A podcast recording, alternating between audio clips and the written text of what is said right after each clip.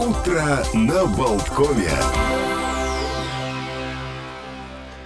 Доброе утро. Утро пятнадцатого декабря две тысячи второго года, до конца которого остается всего пара недель. шестнадцать дней. Что это такое? Просвистят и не заметим. А... Как и положено, плюс-минус в это время мы запускаем «Утро на Болткоме» с рубрики «Киевское время», потому что у нас это время, в конце концов, совпадает. Мы живем рядом, но хорошо ли мы знаем друг друга? По будням на Радио Балтком слушайте программу «Киевское время» об истории, культуре, современной жизни Украины, о героях прошлого и настоящего. «Киевское время» на Радио Болтком.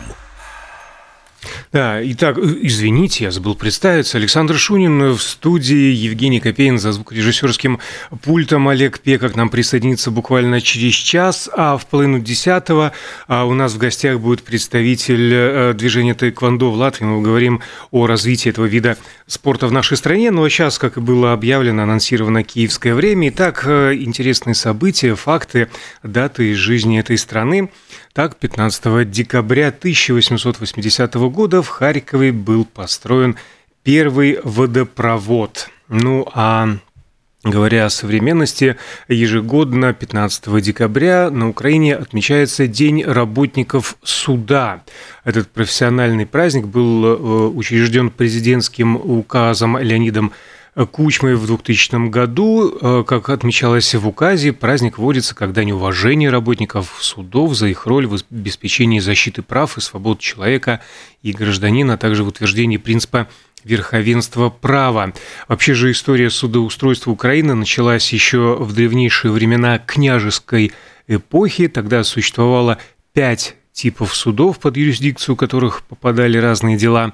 Так, княжеский суд, где судьями выступали сами князья или их уполномоченные заместители, он предназначался для рассмотрения тяжб населения. Вечевой суд решал самые важные дела, землевладельческие суды давали право боярам судить своих невольников, а в средние века, когда часть Украины попала в состав Польши, на ее территории воцарилась власть королевских наместников.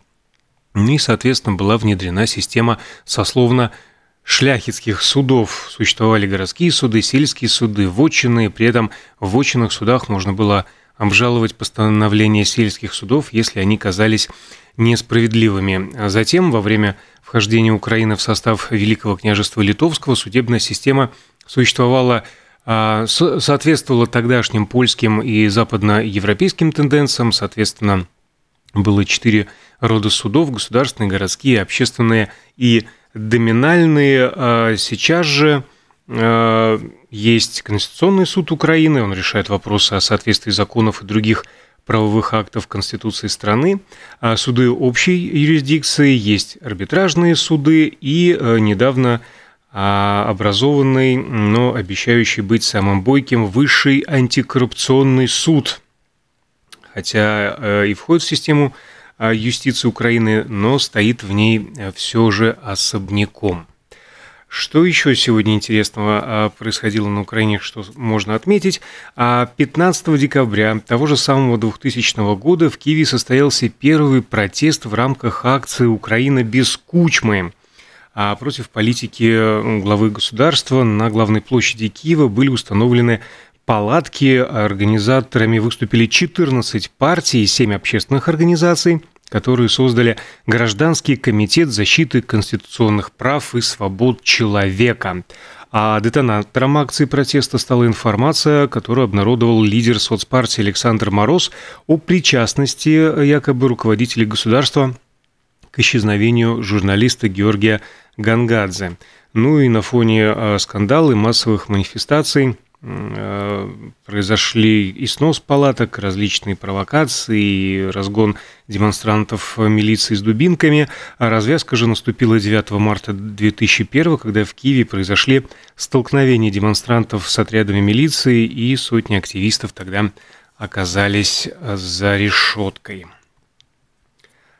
А вообще пятнадцатого декабря двухтысячного года такой судьбоносный день для Украины, да, был вот учрежден День работников суда, стартовала акция «Украина без Кучмы», и в этот же день в тринадцать часов семнадцать минут окончательно прекратила генерировать электроэнергию Чернобыльская атомная электростанция. Разумеется, это было последствием аварии и строительством саркофага, который, как мы отмечали с Олегом вчера, вот как раз-таки вчера отмечалась очередная годовщина окончания строительства. Ну и пятнадцатого декабря две тысячи восемнадцатого года на Украине была создана Объединенная Поместная Православная Церковь. Первая по числу приверженцев на территории Украины и вторая в стране по числу духовенства, приходов и монастырей. А статус автокефальной церкви она получила в январе две тысячи девятнадцатого от Константинопольского патриарха, который предоставил ей соответствующий томос и включил в свой диптих. Ну и сейчас до конца часа остается несколько, получаса остается несколько минут. Давайте поговорим о каких-то событиях, о праздниках не только на Украине, а вообще на свете, что происходит. Например, сегодня отмечается День Заменгофа, его же иногда называют Днем Эсперанто, хотя и не очень правильно, потому что это праздник, отмечаемый эсперантистами, и учрежден он в честь годовщины рождения создателя языка эсперанто Людвига Заменгофа. Этот праздничный день эсперантисты стали отмечать еще в двадцатые годы двадцатого века, а предложил его венгер Дьюла Баги. Но на самом деле День Заменгофа и День Эсперанто – это разные даты, и вторая приходится на двадцать шестого июля, то есть на тот день, в который в тысяча восемьсот восемьдесят седьмом впервые была опубликована «Унуа Либро» – первая книга на языке эсперанто. На данный момент, на сегодня, эсперанто – самый распространенный искусственный язык в мире. Назван он по прозвищу своего автора – того самого Людвига Заменгофа, варшавского окулиста по профессии. Первую книгу по эсперанто Заменгоф создал ну, в тысяча восемьсот восемьдесят седьмом году, и с тех пор началось активное освоение нового языка.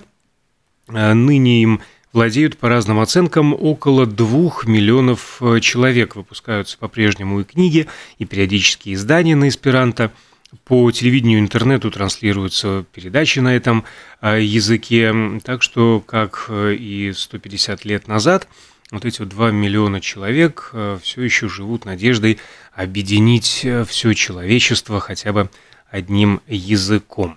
Что сегодня еще на свете происходит любопытного? День чая – один из самых популярных напитков на свете, как известно, на втором месте после чистой воды. – И начали его отмечать в две тысячи пятом году, и, конечно же, посвящено оно привлечению внимания к этому напитку.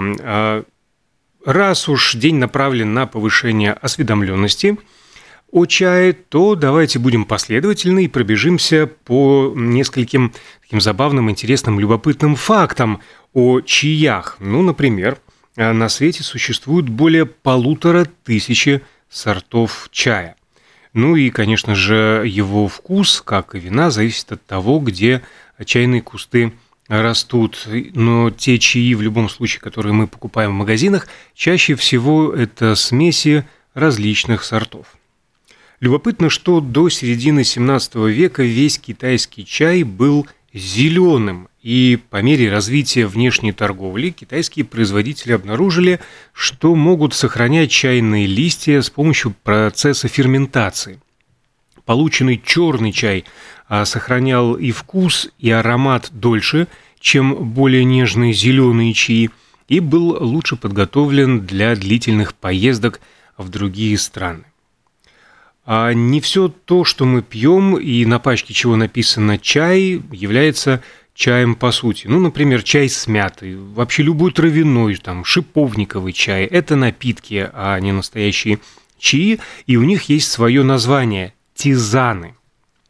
А каждую секунду, секунду в мире выпивается около пятнадцати тысяч чашек чая, что означает, что за день в среднем в мире выпивается три целых семь десятых миллиарда чашек. Чай настолько был ценным напитком и товаром, что есть сведения, об этом говорят исследователи, а в конце восемнадцатого века больше чая импортировалось нелегальными способами, чем официальными, и контрабандисты, будучи лихими людьми в погоне за наживой, смешивали, разумеется, листья чая с другими растениями, увеличивая объемы, соответственно, поставки и прибыль, но не всегда в ход шли листья именно чая, а часто в мешки попадали ветки, опилки, и даже была обнаружена противная смесь из листьев ясеня, сваренных вместе с, извините, овечьим навозом. Его добавили для цвета. Есть сорт чая под названием Эрл Грей. Так вот, он назван в честь настоящего Эрла Грея, графа. Он родился в тысяча семьсот шестьдесят четвёртом году и, согласно его биографии, однажды получил в подарок чай, ароматизированный маслом бергамота. И эта смесь ему так понравилась, что он попросил британских торговцев чаем воссоздать этот вкус, ну а дальше сам начал им торговать. Две случайности в жизни в мире чая произошли. Американцы впервые попробовали свой любимый айс-ти, то есть чай со льдом, на Всемирной выставке тысяча девятьсот четвёртого года в Сент-Луисе. Тогда торговец чаем, который участвовал в выставке, планировал раздать посетителям бесплатные образцы чая, конечно же, горячего. Но наступила жара, никто не, даже в его сторону смотреть не хотел. И чтобы не прогореть, он сообразил бросить в заваренный чай немного льда. Да. И, разумеется, на этом солнцепёке э, клиенты выстраивались в очереди, чтобы попробовать оригинальное изобретение и хоть как-то охладиться. Ну и на сегодня в итоге американцы ежегодно выпивают почти пятьдесят миллиардов стаканов чая со льдом в год. Это, между прочим, более восемьдесят процентов вообще всего чая, потребляемого в США. То есть в горячем виде они его практически... практически не пьют. В Америке на первом месте стоит кофе. А еще одна случайность, или можно назвать даже ошибкой, это чайные пакетики, которые были изобретены в США же случайно. Однажды в тысяча девятьсот восьмом году некий нью-йоркский торговец чаем разослал по ресторанам и кафе города образцы своего продукта. И запечатал он их, ну так как пробнички, маленькие порции, там по пару граммов, запечатал в шелковые мешочки. Через некоторое время он обнаружил и очень сильно удивился, что рестораны заваривают его чай прямо в этих мешочках, чтобы сэкономить время. И способ ему понравился, прижился, потом добавили ниточку, потом добавили лейбл, потом стали экспериментировать а, с формой этих самых пакетиков. Они квадратные, плоские, и треугольные, и круглые, и с одной ниточкой, и с двумя ниточками, и какие хотите. Откуда вообще пошел чай? Согласно китайской мифологии, он был открыт императором Шэнь Нуном, который путешествовал в поисках целебных трав с котлом, в котором обычно кипятил воду для этих самых целебных от- отваров. И приблизительно в две тысячи семьсот тридцать седьмом году до нашей эры в котел с кипятком упали несколько листочков чайного дерева. Ну, конечно же, как всегда, вот в Китае все такое случайное происходит красивое. И полученный отвар оказался бодрящим и приятным на вкус. Ну и, наконец, немного о цифрах. Самым дорогим чаем на свете считается китайский дахунпао. В переводе на русский язык «большой красный халат». Стоимость такого чая может достигать миллиона долларов за килограмм веса. Ну и цена обуславливается изначально высокой стоимостью производства и очень высоким качеством самого товара. Так вот идеально я закончил в восемь часов тридцать минут. Самое время прерваться на минутную рекламную паузу.